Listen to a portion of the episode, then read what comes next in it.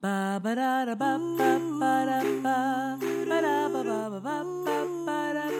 to As We Eat, where we explore the intersection of food, family, history, and culture. We think there's something magical that happens when people get together and share food. Conversations seem to happen a little more naturally. We talk about our commonalities and our differences. We share stories, memories, and recipes. We'll use food to take a journey that explores our human experience, share fun facts and some that aren't so fun, and how food connects and defines us. So, if you've ever eaten, prepared, or shared food, then this podcast probably has something for you. Hi, Lay. Hey, Kim. How are you? I'm doing really great. How are you doing? I'm doing good too. Do you want to talk about comfort food? Let's talk about comfort food. Let's, let's have the comfort of talking about comfort food. Exactly. What do you know about comfort food? The thing about comfort food for me is that when I start to think about it, I obviously I always just start to think right away about the stuff that I like to eat when I want to be comforted. And that's usually something gooey, chocolatey, maybe some cheese. I love myself some box mac and cheese with, hot sauce. So I would like you to tell me what you know about comfort food. I can tell you a lot about comfort food. What's interesting is everything that you just talked about really didn't come about until the 1980s. Really? Yeah. The first time that comfort food as a dialogue can be traced back here in the States, at any rate, was in the 60s. And when they were talking about comfort food in the 60s, they were talking about consumer psychology. When you read articles about comfort food at that time, there was lots of reference to overeating due to stress, mm-hmm. diets, mm-hmm. willpower, eating as a compulsion. It wasn't until the 1980s when we started to kind of turn that dialogue around a little bit and start talking about comfort food from a nostalgic perspective. There was a gal, Judith Olney, and she's an author. She has a book out that's called Comfort Food. And in that book, she talks about comfort food being evocative. It's about nostalgia. It's about how food comforts us and not necessarily how we used food from a, a perspective of stress and overeating and overindulgence, which kind of flipped that whole dialogue on its head. It was the 1980s that comfort food became a culinary genre. Until mm-hmm. then, it was more psychological and less culinary. The thing that she talked about was that when you talk about comfort food, that it was rich and it was thick and it was golden and it was speckled and it was juicy.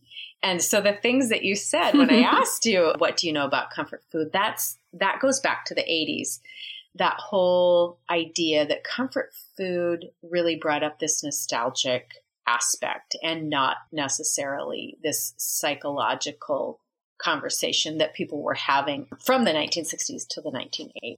And the other thing that was really interesting to me, and one of the things that you said, was mac and cheese. When she was asking people about comfort food, so many of them talked about those starches, the pasta and the rice and potatoes are things that have kept civilization alive for a very long time. It moves back into that association as a child with these things that, you know, not knowing at that point in your life that maybe mom and dad didn't have enough to do all of the fancy schmancy stuff. Right. Those starches were the fillers to uh, those other nice things that they could afford just a little bit of.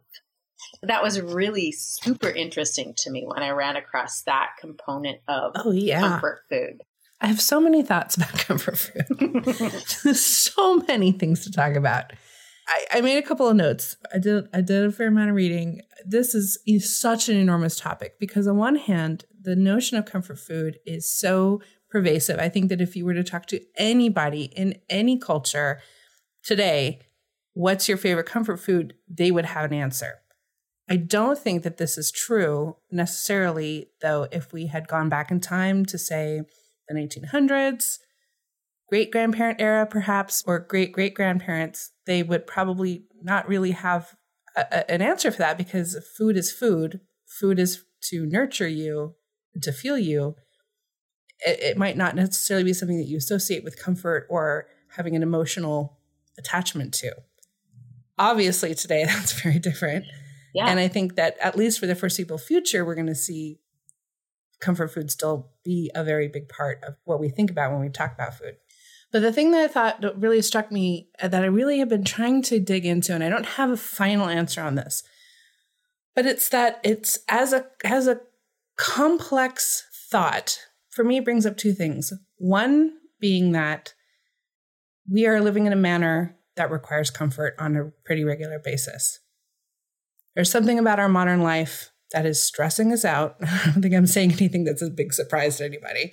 And that we are consistently turning to food and food items that we de- deem as comfort foods in order to either reward us for successfully living in a stressful modern way hmm. or as consolation for not living successfully in a modern way. One of the things I thought was really really interesting about what you were saying is that if we asked our grandparents or our great grandparents what comfort food was, I think they would probably their eyebrows would sink a little yeah. bit and kind of that confused look on their face. One of the things that Judith Olney talked about was that comfort foods have no social pretense and they're oftentimes mm-hmm. related back to old fashioned and simple. Looking at my grandma's recipe box, the recipes were still very simple. They were chili, they were soups, they were ribs, they were things that didn't move into that social pretense kind of food. So, this is the thing where I've been kind of germinating on this idea. When I'm struck with a curiosity, part of my process is to talk about it. So, I like to poll people and kind of see, well, what do you think about this topic? And that kind of helps me locate where I fall into that bigger picture. So, I did ask a couple of friends what qualifies a food for you as comfort versus just an average meal. Where does that line come in comfort food? So I, I started to ask folks, you know, about this difference between comfort food and regular food. Some of them described just types of food that they consider to be comfort foods. Carby, gooey, creamy came up the most. Yep. So things like buttery, milky. I did notice, obviously, that seems to be a lot of butter, a lot of milk. And that made me wonder whether it stemmed from a heightened availability of milk and cream in our recipes and our food. I also wondered, and this is relevant to the uh, conversation that we had about baking powder for our recipe box roulette on tuna pie with cheesy with roll. cheese roll crust. cheese roll crust. I'll never get that right. we, we we talked about baking powder and we talked about that concept of pure food and foods that are nourishing and good for you that help build muscle, that help build our well being, does some of that connotation of milk and eggs and cream and butter and like farmy goodness, does that actually lend itself to this idea of what a comfort food is? Because when we talk about comfort food, we don't tend to talk about celery. We don't tend to talk about broccoli, although some people might with cheese. and then we're back to the cheese thing. And when folks were describing to me the types of food that they found were comforting, that was what, what I got back was a lot of that. I also got back some responses about the sensation of food. Mm. So things that felt good in the body, particularly foods for sore throats. And so somebody talked about eating skin on mashed potatoes because she had a lot of throat irritation as a child and that feeling of skin on where you got a little bit of texture to it more than a truly whipped potato. She remembers that feeling good. Or ice cream on a sore throat.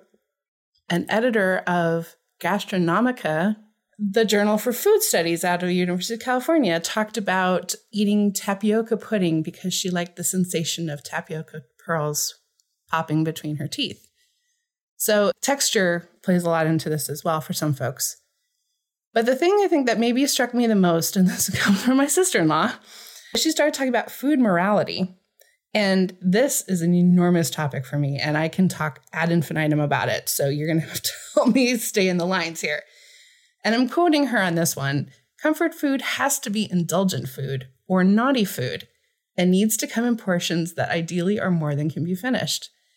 And this really struck me because I think that abundance is something that is a major factor in comfort food as well. It's the idea that you have more than enough. But I found it really compelling that she was talking about naughty foods because I don't think most of us have a virtuous comfort food. The whole notion about food having a moral value right. is just really fascinating. Yeah. And you see it everywhere. We're, we're, we are, we are rife with it. You know, celery, broccoli, salads, these are virtuous foods. You're allowed to eat them in any quantity you want because they can't possibly be bad for you. Chocolate cake or brownies or donuts. I have so many stories about people saying, oh, those evil donuts, as if the donut conveyed some sort of mystical quality that it had a self awareness about being evil right or bad for you that and that you had to resist this temptation a donut's just a donut. And so i found that really curious that she had picked up on the fact that she liked to feel a little bit guilty about what she was eating ironically in order for it to provide comfort.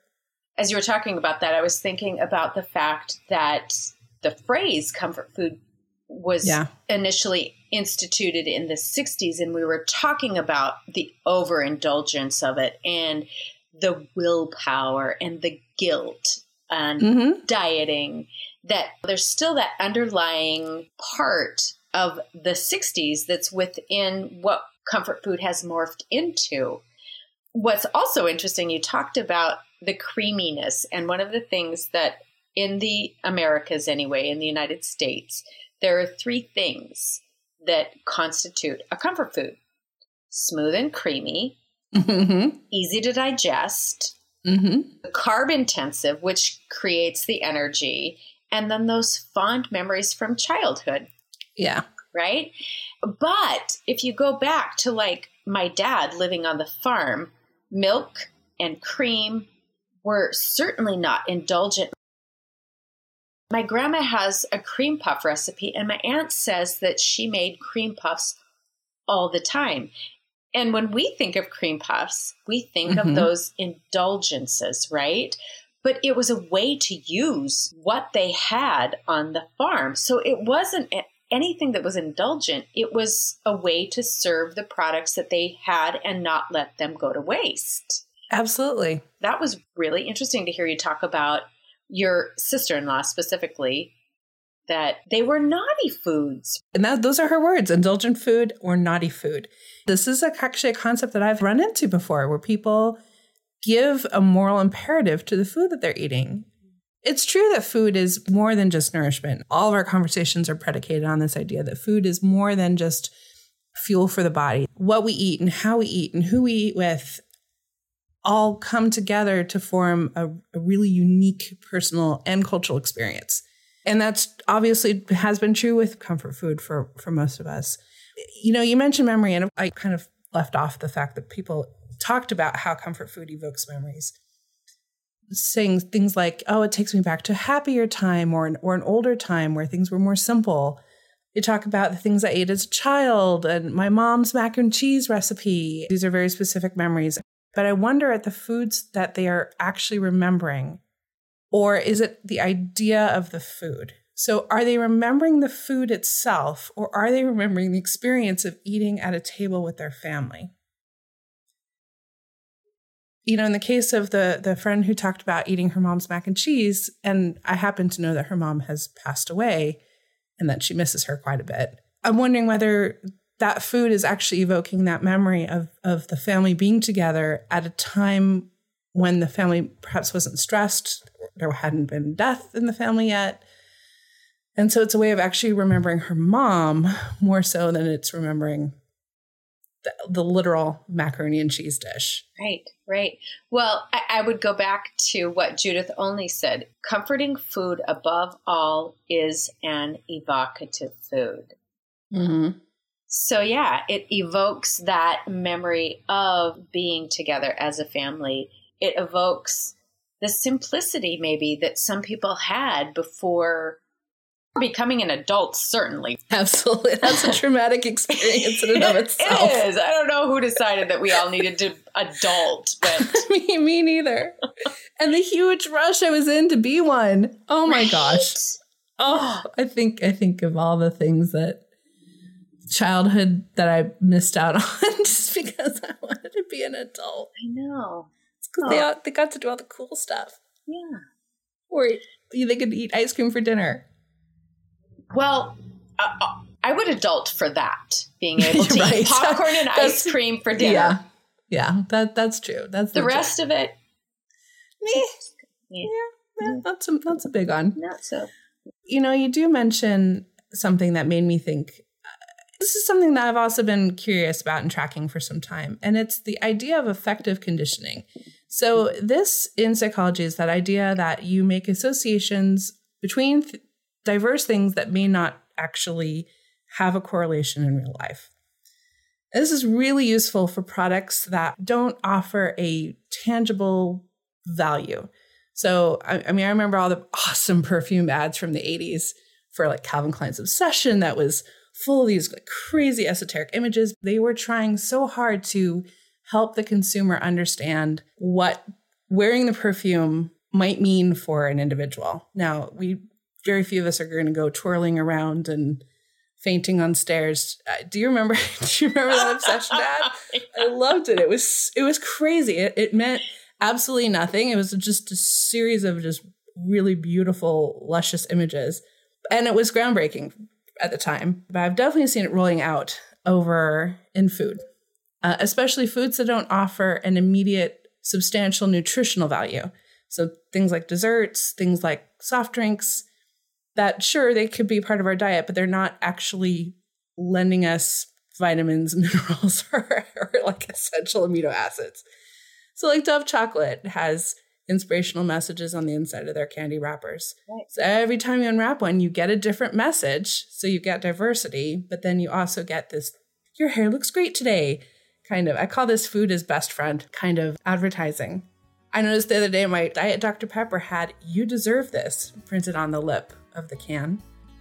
I'm not so sure I did, but I appreciate Diet Dr. Pepper trying to encourage me. And then Coca Cola notably had a Happiness Factory marketing campaign that was extremely successful for them. And that was a specific campaign that sought to build a connection between the product itself, so Coca Cola, uh, and then the feelings of optimism and joy of living.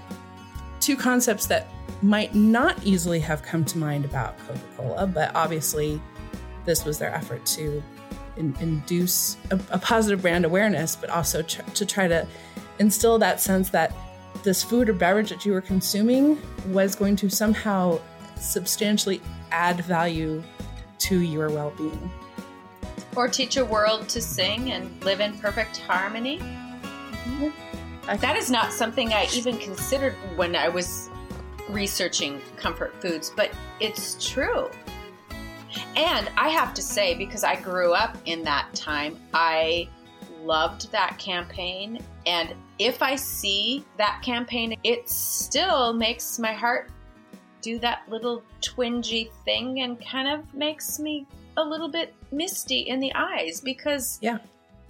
I would love that. And if it meant drinking a Coca Cola, then I'm all for it, right? Yeah. Yeah. Wow. Advertising can be so incredibly potent in ways that we don't even really register. That's as intended. It was so overt for me with the Diet Dr. Pepper that you deserve this because it was such an equilateral statement. Hmm. It was intended for anybody who picked up that can without any knowledge of the person, the individual, or any really any regard for what their exact circumstances were going through. It was designed to fully elicit buy-in, right? To to to engender that sense of comradeship that you and that can, you were gonna you were gonna beat the odds together. That's kind of what I mean by food is best friend. It seems like some of our products or some of our foods are doing their best to fill an emotional need that we have.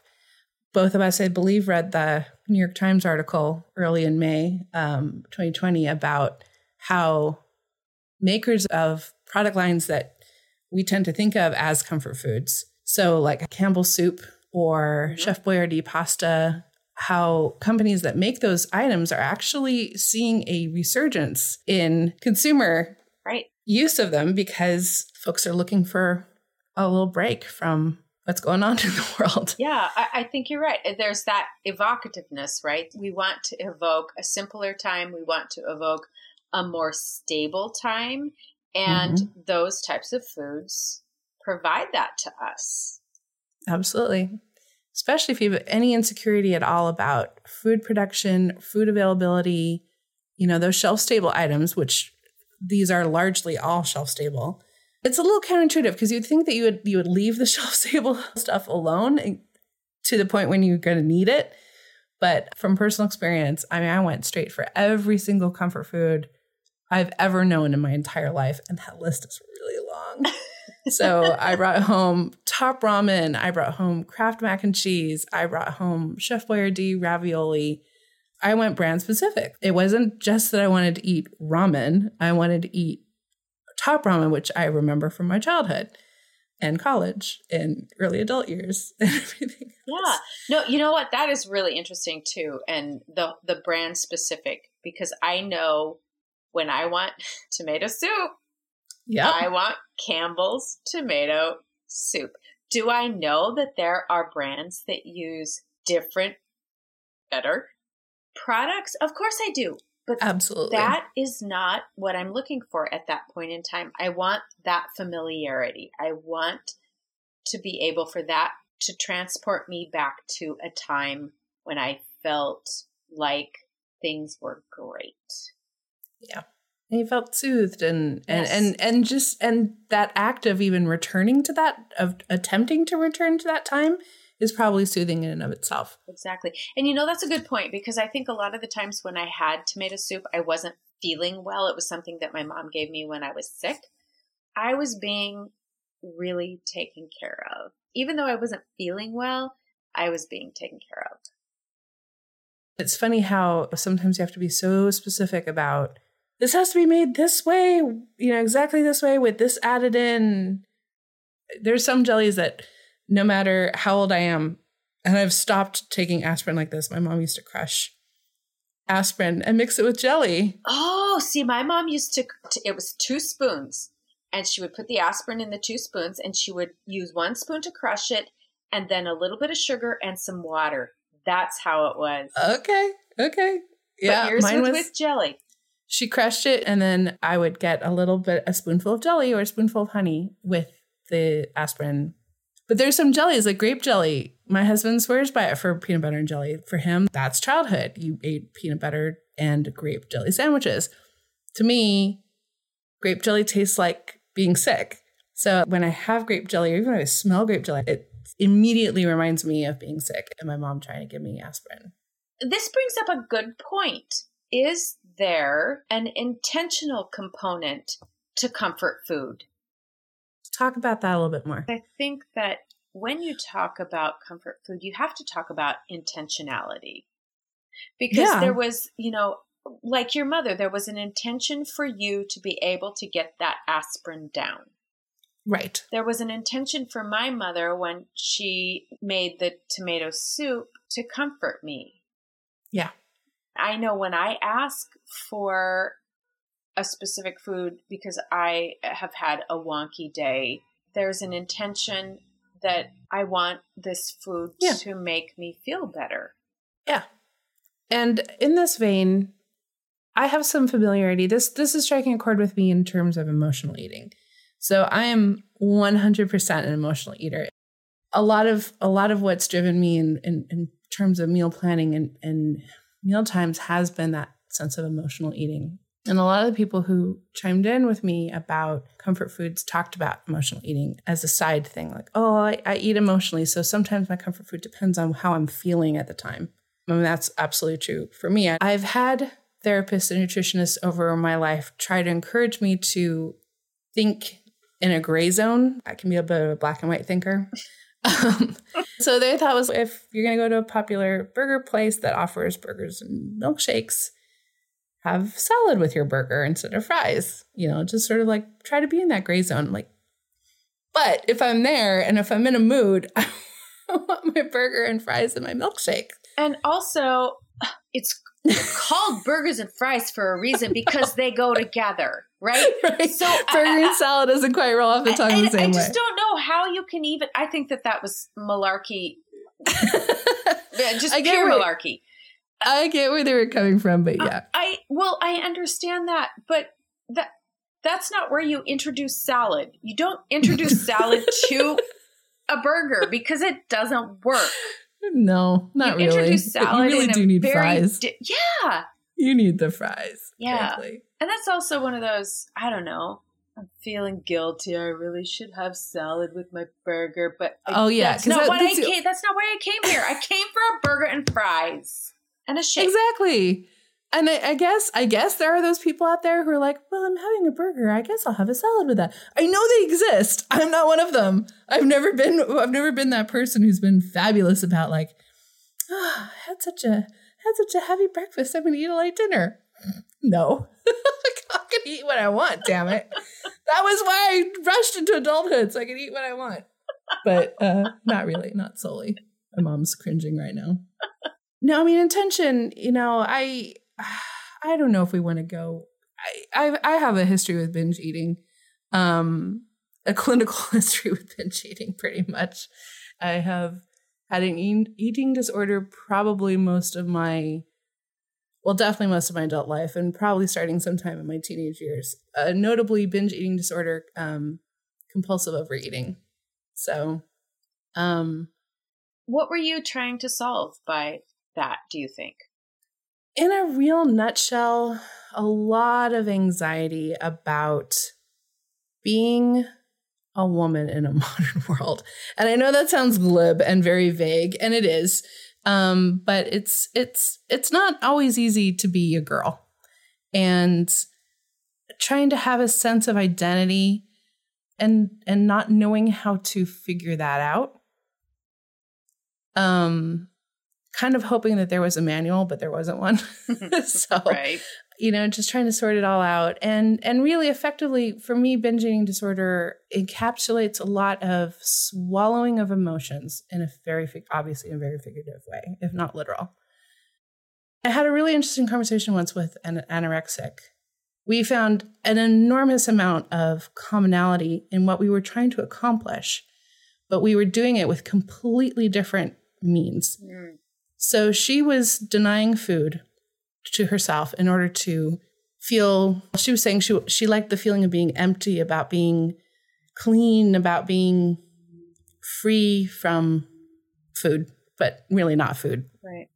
Food's just a stand-in where i was i i liked the feeling of being full. That made me feel being grounded. So for both of us it was a way to escape what we were thinking and feeling about with our behaviors but I, I do think a lot about food and in, in that I think some of my interest in food is because for me it became it did become more than just nourishment. Right. There is so much neuroscience about food and and its effect on the mind, on the brain, and on the mind. Sodium, for example, can be very numbing. I think that's why we like salty food so much. It's a it definitely takes the edge off, much like a drink would curry spices actually have proven to have a positive effect. You get a buzz off the heat mm-hmm. in peppers. That will give you a buzz. That will give you a little bit of a high. Cardamom does that for me. I love cardamom coffees and things because I'll actually get a little extra jolt out of them. Citrus also makes me happy. So, comfort food. Yeah. So, the thing that I think is super, super interesting about our conversation about comfort food is that I yeah. started talking about comfort food from the psychology perspective. And we've actually ended with the psychology perspective of it. You know, that when you were talking about that article from the 60s, this is something that's still still in our news. 40 years later, 50 years later, not great at math it's still something we talk about. Like it's still a concern the idea we still know, we still have this sense that when you're unhappy, when you're sad, when you're fearful, when you're anxious, you're driven to find a mechanism for relief. Mm-hmm. Comfort food, at least for the last 40 to 50 years, has been a reliable, maybe not healthy, but a reliable outlet for that. I think I'm gonna go make some chocolate chip cookies. Ooh, that sounds good. But we should probably talk about what's happening on the episode for next week. Oh, yes, please. We're to talk about grape leaves, stuffed grape Oh, leaves specifically. Yay. Yes, we are. We visited with Samantha and she made stuffed grape leaves for us, and it was an emotional journey. It was a delicious journey, and we can't wait to, to share it with you guys. Absolutely. So, thanks for joining us. We'll see you next week. I can't wait to hear about chocolate chip cookies. They're not homemade. Oh. Something special about them. This is quarantine supply. So this is a, a tub of chocolate chip cookie dough. Um, that's all.